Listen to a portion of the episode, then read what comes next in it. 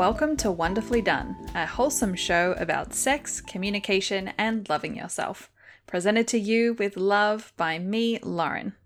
And her deliciously bisexual friend Victoria. Hello, it's me. It is beautiful to have you again, and if it's your first time, welcome. We hope you stick around. In short, we're two smart and horny sweethearts from Australia who have an insatiable appetite for sex centric media, kindness, human connection, and getting knee deep in our very wet, feely, feely, empathetic feelings. and so, usually on Wonderfully Done, it's all about us sharing opinions, answering questions, having conversations with you about what you're curious about, what you're stressed about in terms of sex, relationships, love, and everything in between. The one rule is that it is a real shame free space, but today is another one of our baby sodes. Baby sodes just represent when Vix and I just want to go real deep and broad on a question or a topic uh, and just getting really deep with a single theme. Yeah, sometimes we just want to do what we want to do, and today is one of those motherfucking occasions. Uh, so we are, you know, obviously extremely passionate about the wide breadth of everything sex can be, what it should be, what we desire it to be, what we fantasize it to be. And we really want to be a part of making more of that soft, gorgeous, shame free content that is thrust into the world for your enjoyment. We want to giggle.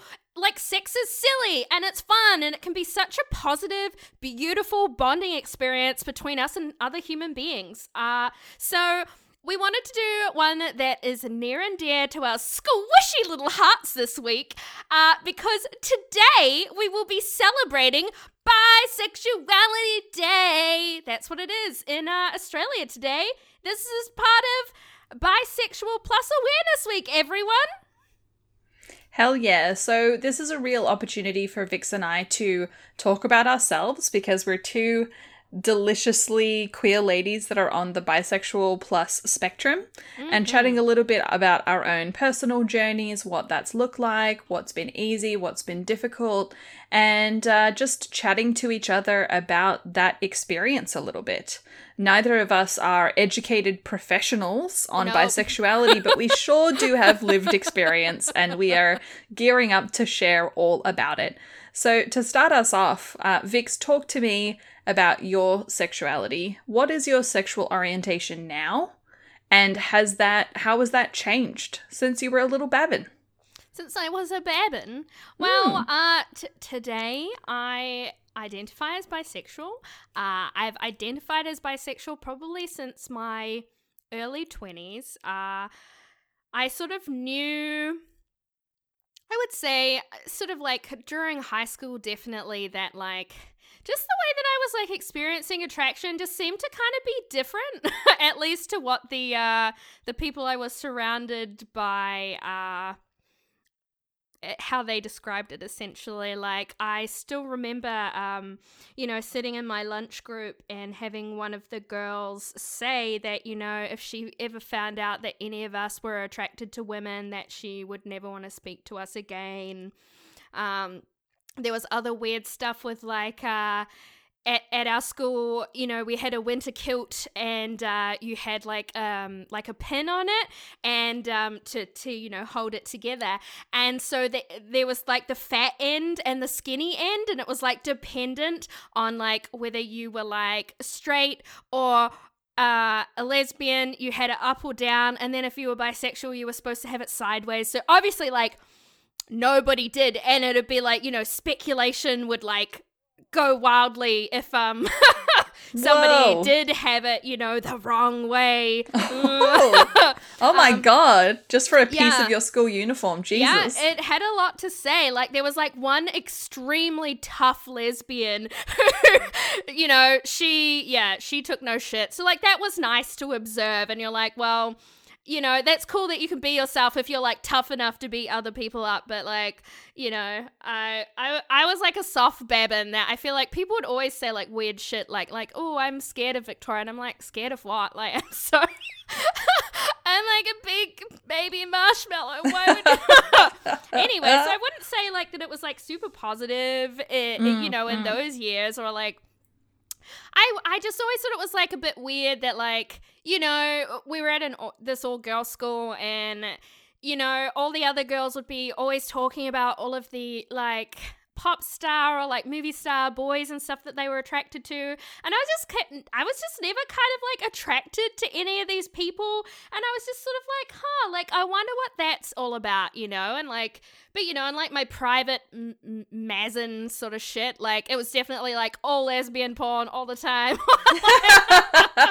like you know, always stuff of women, and you know, like uh, going into like your your you know your parents' stuff, and you know, so it was you know a lot of porn focuses around women's bodies, and like mm. you know, so I feel like before I was questioning it too much, that was just kind of it was just part of how I was experiencing my early sexuality and what mm. like turned me on. And um, mm.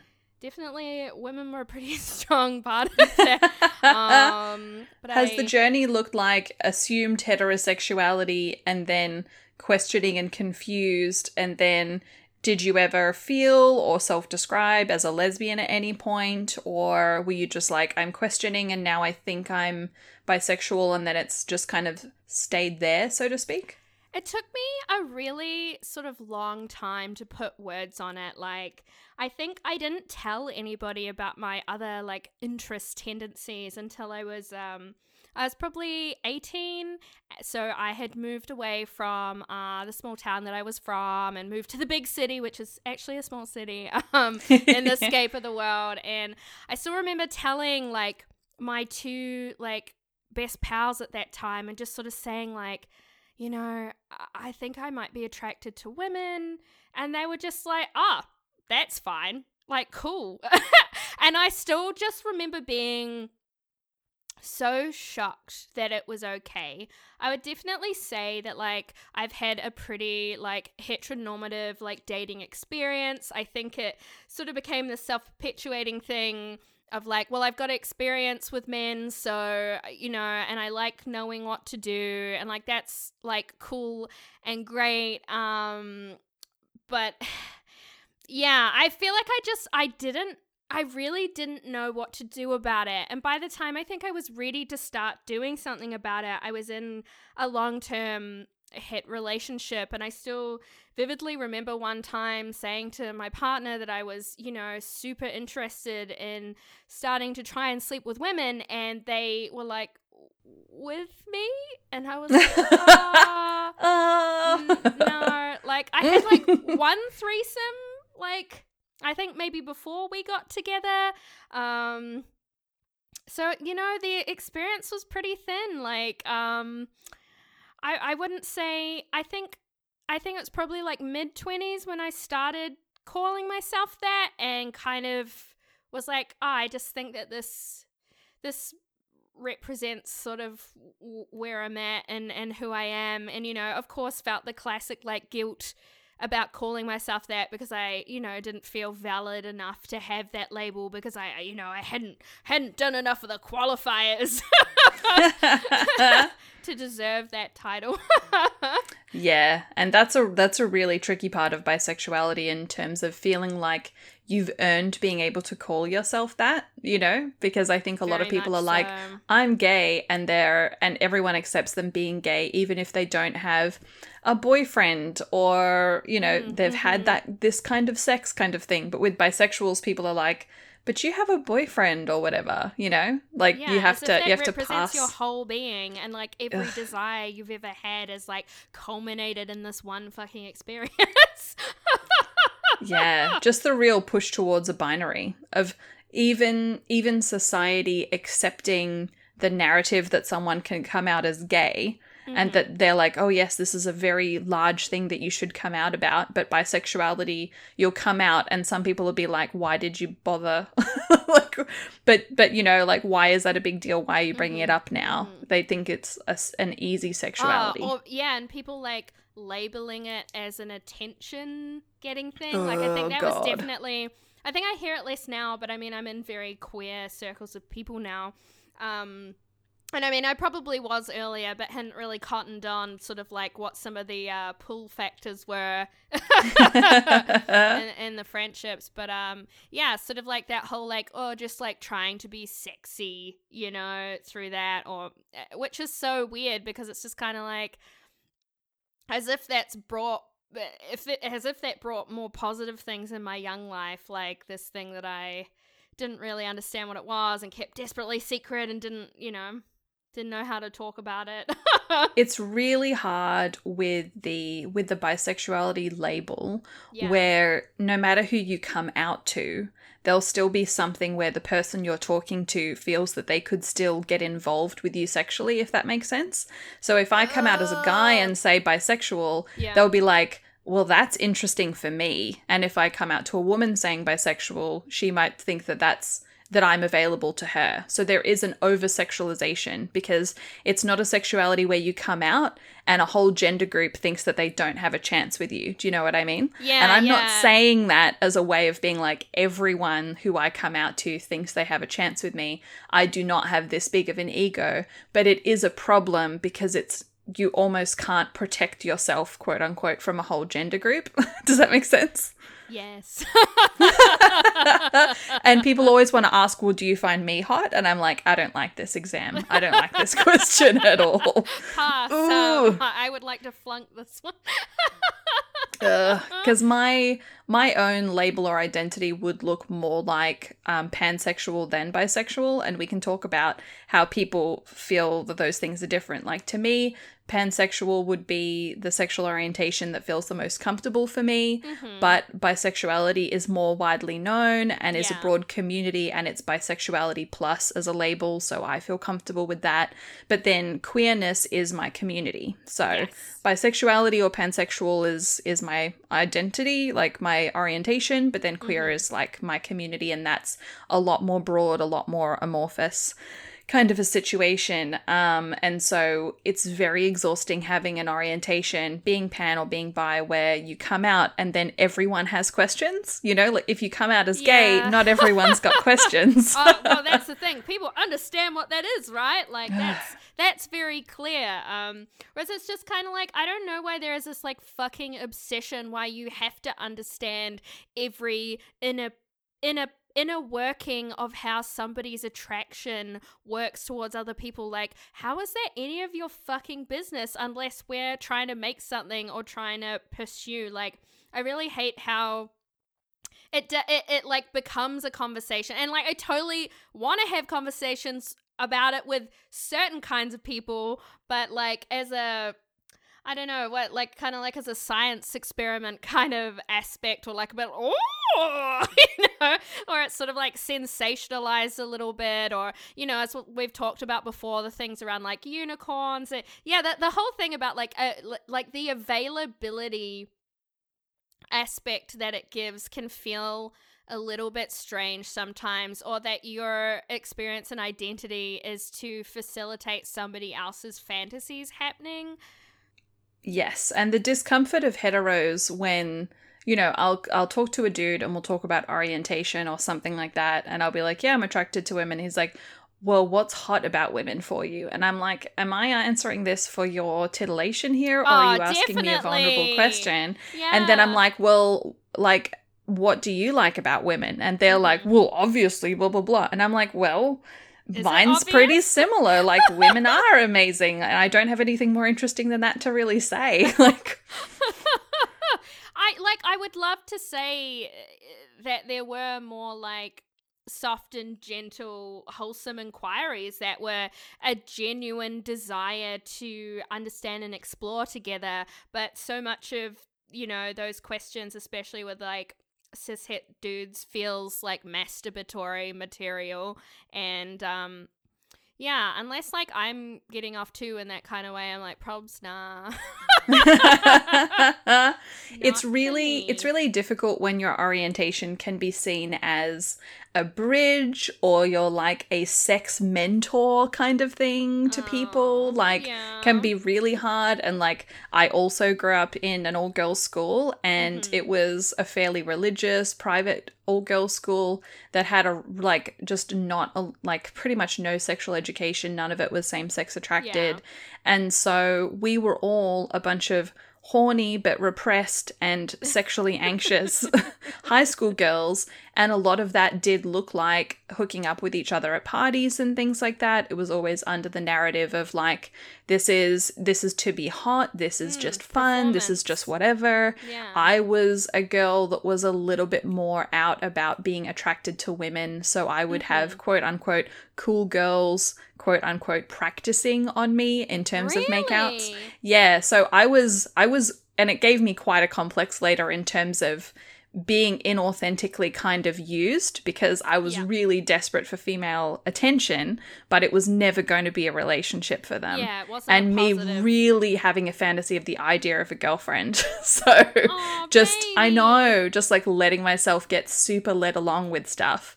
And and it being both invalidating and validating, at the same, time. Yeah.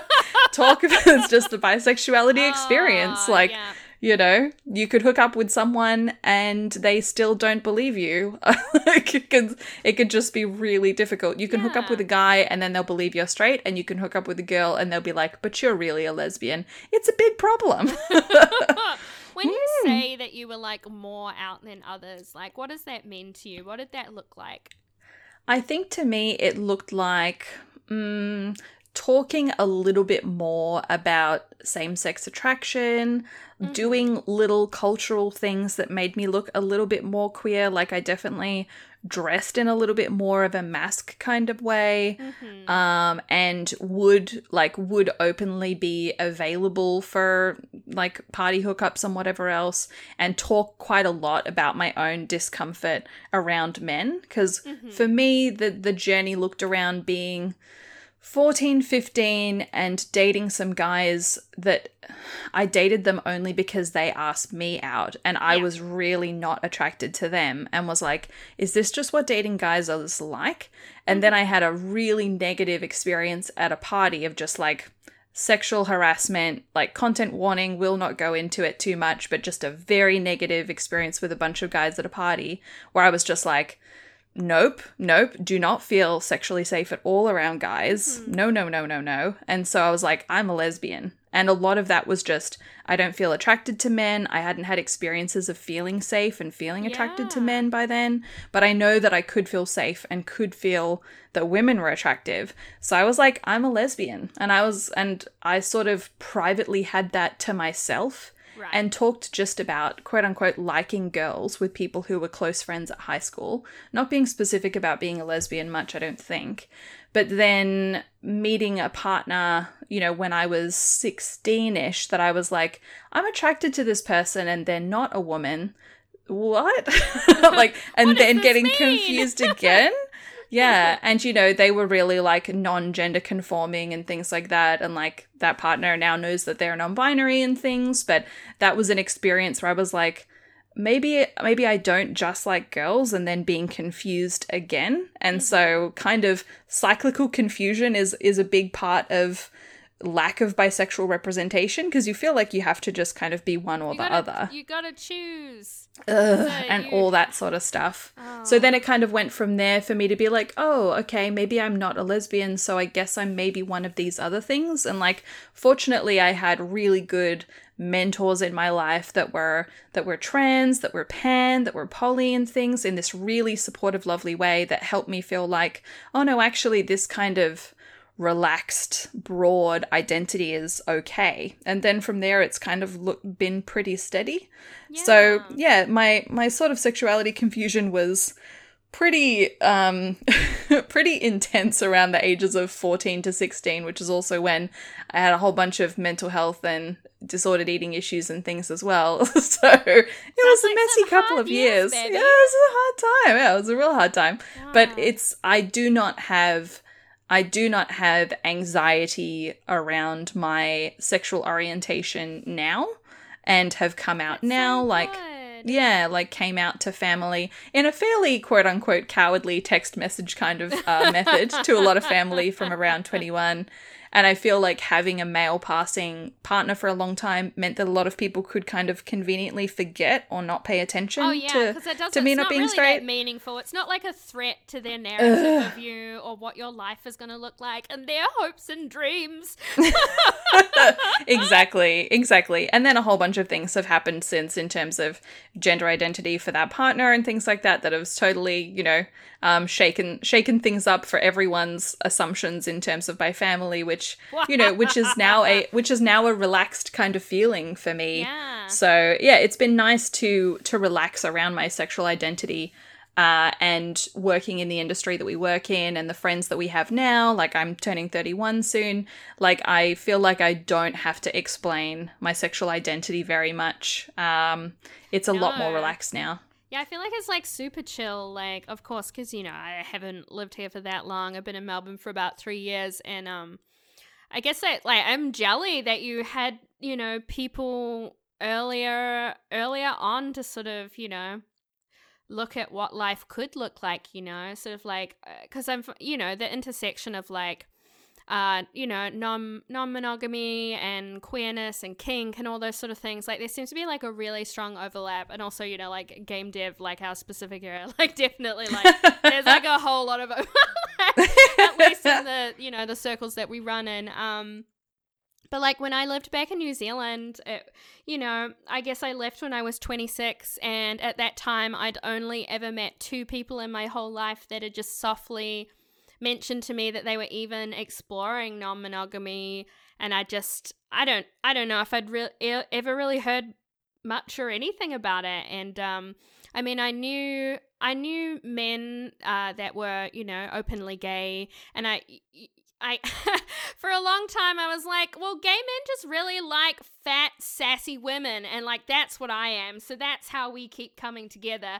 Um, but sort of like looking back retrospectively, I'm like, actually, maybe it was sort of like like my first sort of iterations of queer community and you Mm. know people people who who were like me Yeah, big shout out to Aaron in my life. He just had his birthday recently. And yeah, Aaron's the mentor that I was mentioning. Like this was a like this was a, a fat, disabled, queer, trans, poly man that was so lovely to me and didn't take any sexual advantage of me, was a friend, was lovely, and I could just see them living their life with their partners, and they were so patient. And I'm writing all of these heartbroken, long live journal entries where I was literally listing all the girls in my class that I had a crush on and how it was so impossible to date any of them, and just the patience, you know, that he had was just it did make a huge difference for me. And this is just a random person who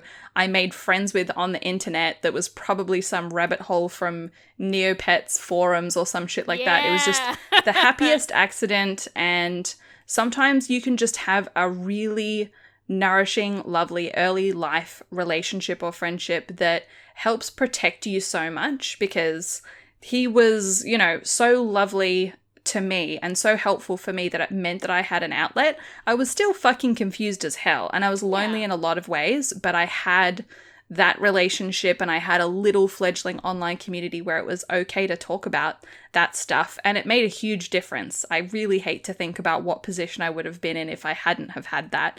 And just the internet really helped me figure out that I wasn't straight. it would have been harder before. Man, I only had things like grooming and shit happen. Where am I? Like, That is so unfortunate and so common. wholesome queer experiences. Why did this not happen for me? I I've given you my whole life, internet. When are you gonna give back?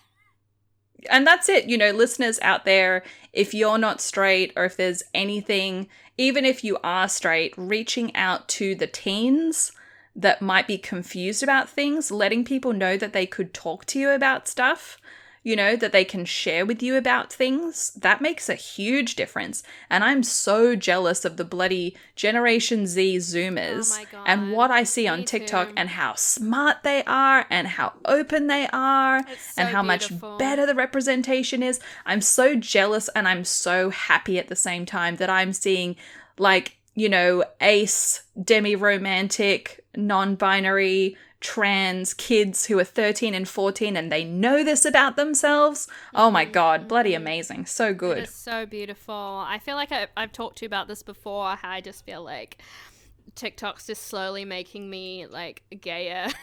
and, and I do wonder, you know, if I had have had access to different things, like what, like how I would have developed as a person. Like it just feels like so much of my queer experience is almost like playing catch up. You know, Mm, mm, mm. and that's like hard sometimes like there's like certain experiences that i still haven't had yet and i have a lot of you know shame and anxiety around um and you know i still get like a little bit nervous with like the queer community in general and i know it's like a super common bi experience but feeling yeah you know like you're not queer enough to be a part of things and and how to insert yourself in a, in a meaningful way that feels good to you and what you want out of that and what you want out of community. I feel like I'm definitely still working some of those pieces out. Yes. And it's so hard as well because we talk about the over sexualization of bisexuality. And it's like, I wasn't able to find bisexual representation that literally just isn't porn. That was a big problem. Like, so, Yeah. so me being Uh. like liking women is doing all of these really extreme sexual things with them instead of just fluffy, nice crush feelings. Like, it immediately went to hardcore pornography when I would Google bisexual on my early internet experiences. And that's a huge problem. it's a big problem. It's really difficult. Oh. Yeah. Oh, oh my tiny heart. yes, yes. And I mean it's it's much better now where there are more depictions of bisexuality. There's more conversations around like more plural sexual identities and things, so it's much better. But yeah, the over sexualization issue is definitely a really, really hard one. And I feel really guilty because when it comes to media, um, villains, you know, in Disney movies or in TV shows are often seen as being sexually transgressive. Their appearance is unusual. They are often gender non-conforming, and that makes our little queer brains go bing, bing, bing, bing, bing, like "mama" kind of thing. so having crushes on villains and then being like bisexual people are duplicitous or evil or you know, we have weird sexual powers that will make anyone be seduced by us. Like, I can't help but kind of love that because those were the tropes that I saw ah, I at these that. formative I- days.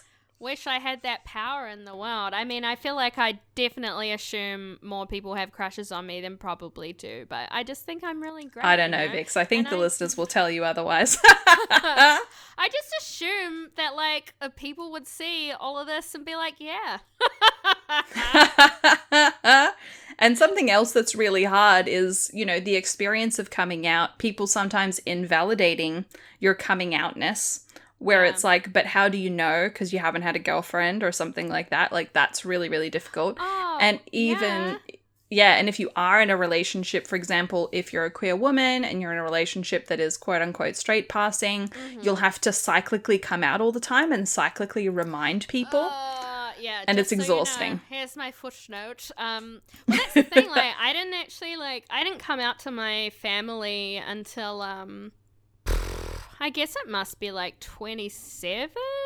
I would Mhm. say, and I did do it after I had been on what I considered was like my first like proper date w- with a woman. Like I Mm. like you know kissed all sorts of people before then and that sort of thing, and like there's like one threesome experience many eons ago, um, which is actually a very cute story. Um, but anyway, so like I ended up like yeah like if giving like a phone call to like my sister and and I had one with my mom and she was just sort of like oh okay like you do you. I was like oh okay uh, I guess I will um and I remember, gosh, who else did I tell? I did. T- I ended up telling my granddad on the phone, and he was like, Cute. super chill about it. And I just remember thinking, like, oh, you've softened so much. That's delightful. Like, thanks, Uh, thanks for.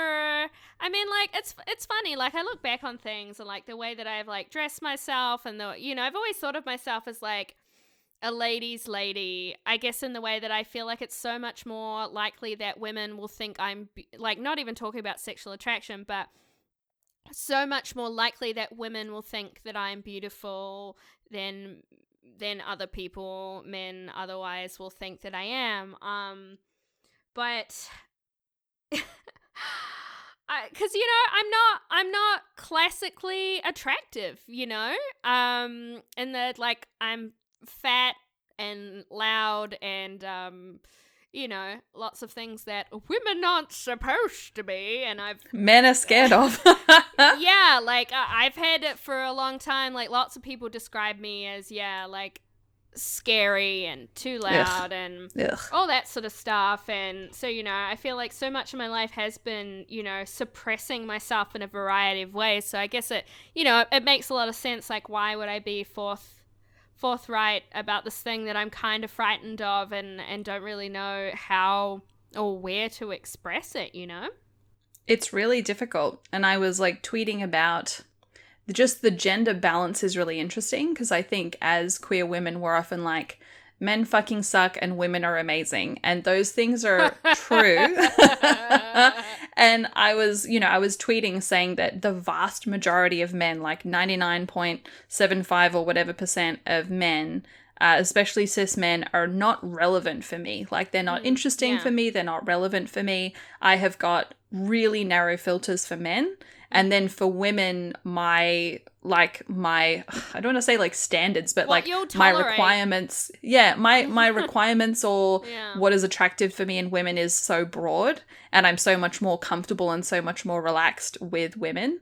But then there's this classic bisexual problem of how do I communicate my interest and my flirting with women because overall I can just pay attention to a guy and have nice body language and be a bit touchy and then it's so much more clear and understood that there's a crush going on. But with women, I'm just like that anyway, and I'm like, I I've had really I have had the Ah. classic bad experiences of like I think that this is going really well, and I ask a girl if I can kiss her, and she's like, "What?" What? and I'm like, "No!" Having that, like, "Oh fuck, I I didn't manage to communicate my queerness enough," kind of thing. Yeah. or trying to negotiate that with women has been really really hard. And i think it's a it's a unique type of bisexual anxiety. And just overall bisexuals are a lot more likely to have depression and anxiety even compared to homosexuals as well. Like it's just much more likely. Yeah. and i would say it absolutely comes from erasure from cyclical coming out from the invalidation yeah, from having to prove constantly that you're part of this thing, like, which is it's also weird, right? Like having to quantify, like, I you can describe yourself. Anyone listening out there, however the fuck you want, you don't have to fucking prove that to anybody because the only person that that actually has value to is you and the person that, sorry, people that you might choose to have a variety of different kinds of d- meaningful relationships with. I think so much of these, you know, opinions about how people identify, like it's it really does feel to me like other people making it about themselves. Like it's their own fears, their own weird hang-ups, like uh, how they've been brought up. You know, there's a variety of ways you know, for for why people think the way that they do, but it just kind of stinks sometimes, like having to take that on when you know you're already, you know, to varying levels, having trouble figuring that out for yourself. Um, Mm, mm. It's really it's really interesting. It's very difficult. It's very personal. People try and um, create rules for like bisexuals do this and queers do this. It is helpful in some ways, but it definitely gives me a personal crisis when I think a really femme lesbian asked me like, "Well, you like you shave your hair and you have short hair and like that has to be because you're an anxious bisexual that needs something to tell people that she's queer, right?" And I was like, "Ugh." is that what I'm? Uh, How and dare was- you try and, and just had a whole me like crisis. yeah, just having a whole crisis about what it if because I am? like, What how's if I that any of am? Your business. exactly like I like I like my own hairstyles. Like it makes me feel more authentically me. But then Mm-hmm. having someone say, "Well, is that authentically you?" Because this signals queerness, kind of thing. Because like I'm quite soft and quite femme, and sometimes it's really hard to communicate queerness. And so Totally. being in a queer space and being with queer community makes that easier sometimes. Yeah. But it's definitely this whole thing of like, I don't want people to forget this thing about me. This is something that I suffered over. This is something that is really important to me. This is my identity. And so wanting to flag it while also not wanting to contribute to there being rules visually is hard. Oh yeah, I, there's a, you know lots of feelings around signaling. I still remember, Mm. um, you know, there was like a brief phase where I was like kind of interested in roller derby stuff, and like, uh, Mm. you know, I was too scared of fucking my knees in the end because I'm a little baby. Um, my uh, name was gonna be Hemorrhage Granger, but you know, not into that. You know, Harry Potter shit anymore. Um, Fuck J.K. Rowling. fuck you, J.K. Rowling. Fuck you. Ugh, Trans lives matter. yes. precious, precious beans. Um, Yes. Sorry, I'll step off my soapbox. Um, so like you know, it was probably one of the first like quite queer spaces that I'd been like hanging out in. Um, and yeah, I th- I think it was a girl that I'd met through there. Maybe actually it was another job. Anyway, it doesn't matter. I was basically dressed in like Doc Martin Martens and like other like various you know shit from op shops because that's just how I rolled. um, and yeah, I was just sort of saying how like I didn't really know how to approach women and that sort of stuff. She like looked me up and down, and she's like, "How do people not know that about you? like with you like stomping around like that?" And it's like at that time I didn't even really realize that those things were like coding me as queer. You know? Mm, mm. And I'd also say that it is a queer, bisexual slash pan superpower that I don't make assumptions on someone's gender identity, don't make assumptions based on someone's sexual orientation, don't make assumptions on someone's attraction to me, because I know that who I am borrows from so many different categories of assumptions around sexuality and gender and things like that that I kind of I kind of attract people that tend to not be straight or they have very very flexible and fluid ideas on gender performance and that's very helpful for me. But it's an interesting thing like talking to my partner who's male um talking to him about um the idea of quote unquote cross dressing and for and for me talking like when i when i wear a binder when i wear a packer when i'm going out and i'm just more explicitly masked which i don't do as much now as i did when i was like 23 24 it was really weird and both validating and stressful that when i presented myself in a very masc way that is when women would come for me more Oh, yeah, Yeah, when no. women would compliment me more and i'm like did i have to do this for you to have to be attracted to me kind of Yeah. thing or is it because i've done something that's very different that you've reacted to And like, and how ha- were you trying to holding deconstruct that. in that time? You know what I mean? Because Mm. there's so many, you know, different facets, right? I mean, I have been told, like, you know, colloquially from people that like, you know, that like femme for femme is hard, and like, you know, I'm a pretty like I would say like high femme kind of lady. like I'm, I definitely am getting more interested in some more kind of like masc presentation sort of stuff.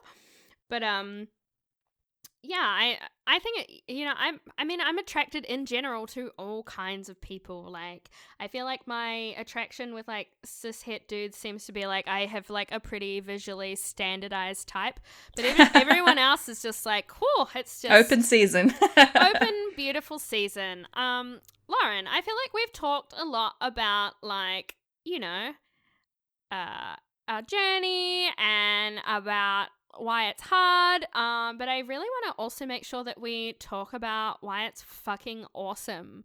Um, being under the bisexual plus umbrella. Hell yeah. I think it is really important because as bisexual folks, we are you know, there are many things statistically that is super hard about it. And mm-hmm. I would mm-hmm. encourage anyone who thinks that bisexuality is an easy sexuality to actually do the work and have a look because it's really not. We're at a lot more higher risk for many, many serious things. And so bisexual advocacy work is very important. Yes. Uh, but on the flip side, you know, we've spoken a little bit about how it's gorgeous to just feel like there aren't rules for mm-hmm. who's attractive and how they're attractive. And you don't have a crisis over who you're attracted to and what they've got going on physically. Yeah, like it doesn't there's have to mean so much. Like I feel exactly. like there's so much about people visually and how they identify that then by the mere fact that you have an attraction to that in any way, then that has to mean this like big thing about who you are instead of just giving that the space where you can just have a fucking like feel your feelings and see see what you want to do about that without trying to make it into something. Like just being in that moment, like feeling different kinds of attraction is delightful without trying to fucking what's the word that I'm looking for? Um uh oh God, no, I can't think of the word, so I don't know what, what I'm gonna do. That's all good. That. It, no, that's all right. Is it like is it like consequential or no? Trying to be like too smart about it. You know, I, I just can't think of what that word is. yeah, yeah, like kind of like overthinking or overcomplicating yeah, or something. Overthinking is like totally acceptable. I feel like as someone who is like who like for me having the label around pansexuality there's a lot of pan versus bi discourse. Yeah. i don't think that the term itself bisexual is inherently enforcing the gender binary like some people do. Yeah to that's me a misunderstanding. Like it is it's a literal misunderstanding and i'm sick of seeing about it to be honest. Like how how dare you infer things about yes. me based on your own lack of education in this area. Like, go yes. and read some articles and come back to me. Yes, pansexuals looking down on bisexuals to be like, yep. well, pansexual is evolved bisexuality, I don't agree with. Mm. For me, pansexuality is a lesser understood label, but to me, it does give a little bit more room and a little bit more explicit laying the ground. Like, to me, I can communicate a little bit more explicitly that perhaps I have a bit more understanding or experience or to, to folks that are gender diverse or folks yeah. that are trans that I might be talking to to be able to say I'm pansexual, I feel like it can be a flag to say I'm not going to be a total fuckhead about this because mm-hmm. they might have some anxiety because of issues with people that have labeled themselves as bisexual potentially, but it is a really fraught area around the bisexuality versus pansexuality. You're not going to get shade from us about no. identifying one you way call, or the other. You call yourself what you want to call yourself. Like mm. I actually saw a, an interesting thing in a bi group that I've been recently, and you know, talking about the bi pan debate mm. that continues on, Ugh. and it just saying how some people, you know using pansexuality it like as a way for like gold star of like well i have the room in my life for trans people you know give me a gold star. And it's like yeah. fuck that shit. Vom vom vom. Like trans women women trans men men non-binary people non-fucking binary. Like it's really fucking simple and all of these beautiful ranges of different kinds of people fucking fit under bisexuality and you like i just have oh it just it, it actually sometimes it's things like this that like like frighten me away from being part of queer discourse but i've also had some good robust discussions with friends around there seems like so much fear around getting things wrong or saying the wrong words and it's like it's okay to, to muck up or still be on your learning journey like just like keep reading uh gracefully take when people have other suggestions it doesn't mean that like because that's the thing right? Nobody like i can't speak for all bisexual people. Lauren can't speak for all pansexual people. We can't speak for all bi plus people because all of our experiences are so different. Our motivations behind the words that we use for our identities are so different. Our lived experiences are so different. Yes. Yeah. Another thing that's gorgeous about the bisexual plus identity and community is that we are 50% ish of all of the LGBT community. Yeah. There's there's lots of us. There's lots of us. People are statistically more likely to fall somewhere on the spectrum, and it is a mm. spectrum. Oh, it's Oh, super yeah. duper a spectrum.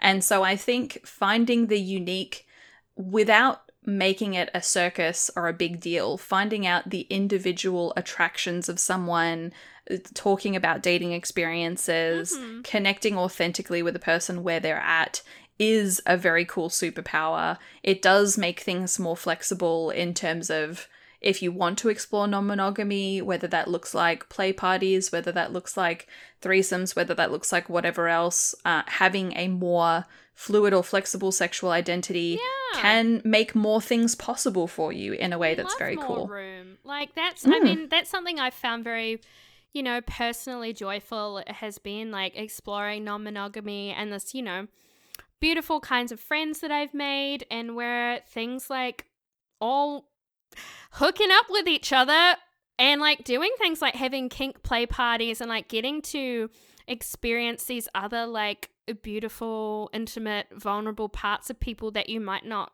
always get in traditional friendship has been like really gorgeous. Like, I really have to say, like, embracing my queer identity has like made me feel it's made me feel like a lot more beautiful as a person i feel like so frequently um for i guess my more straight passing life is it so it, it uh, back to putting myself in the box but you know for being less to appease the people that i'm supposed to be romantically interested in whereas i feel like my queer community are so much like faster to celebrate me for who I actually am as I continue finding my style, which very powerful and colorful, definitely like self sexualizing. And, you know, I like the clothes that I wear and the makeup that I do. It's all about getting closer to like it's what makes me feel like the real me every time I put those things on and it's my queer fam that are just like yes like just so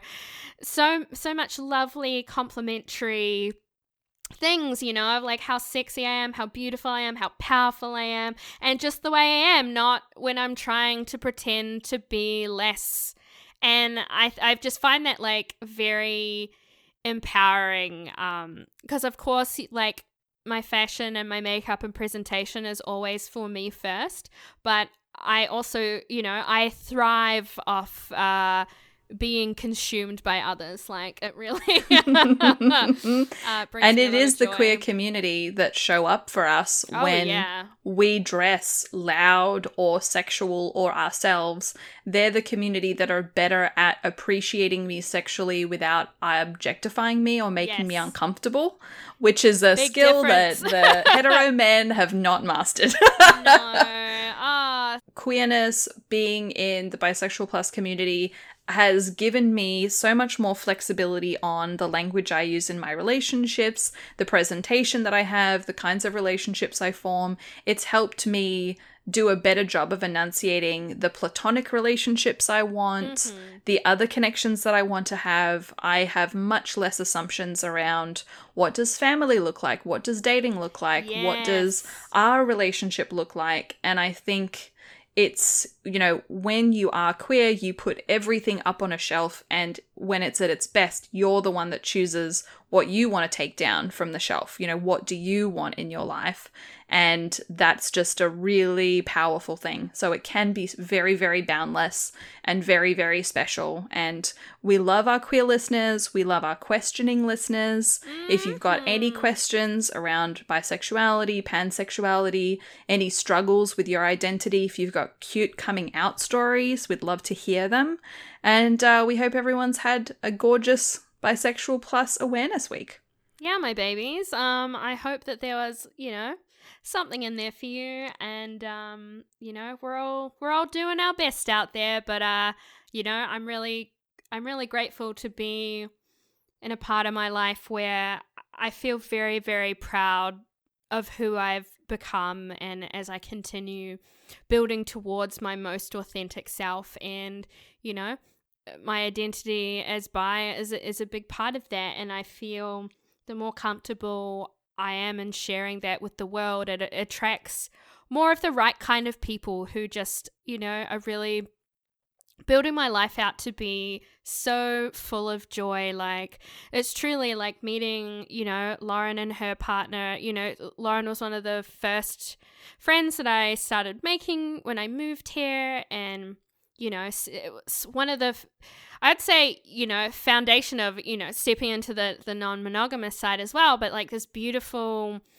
you know, pair of queers who were making making polyamory work. They were expressing themselves. They were actively part of queer community, and I just feel like it's just really helped me find who I am through having such beautiful people uh, in my life. So I just feel really lucky. So thank you. Oh, I'm gonna cry. I love you so much. I love you so much too. I like that's why I was like looking away from the camera because I, I feel like I'm starting to cry like just a little bit. Um. oh, but that's like I'm I'm so touched, Vix, and if if I can be anything for you, like Erin was for me, if any of us can be even a fraction, tiny bit of help for any listener who's out there, any friends we have in our lives. Like, that just means so much to me. This is the shit that means something in life. Yeah. So, oh you. my god, everyone, that's underneath everything, all there is is love and people. like that's Yes. all we've got. Like Mhm, mhm. Everything else is Absolutely. distractions. Everything else is capitalism and distractions. Capitalism. Well, babies, thank you so much for tuning in for the little baby sode. This has It's been not little, it's huge. It's huge. It's a huge one, but it's a baby sode in that it's a single topic. So thank you, thank you so much. We've done this because because it is um, bisexual plus awareness week. Um, it's celebrating bisexuality day today. Tell a fellow queer that you love them. yeah. You know, oh um, God, educate- yeah, educate yourself if there's something that you feel you don't know. Don't make someone else explain it to you. Oh, Um, yeah. yeah, but I'd say that's just about all we've got time for, Vix. Uh, yeah, we like. We're, I don't know how long we've. I know. I feel like when we started this conversation, I'm like, this is gonna be long, isn't it? We can talk about this forever and ever, and we have talked about Yes. it many times. Here and light version.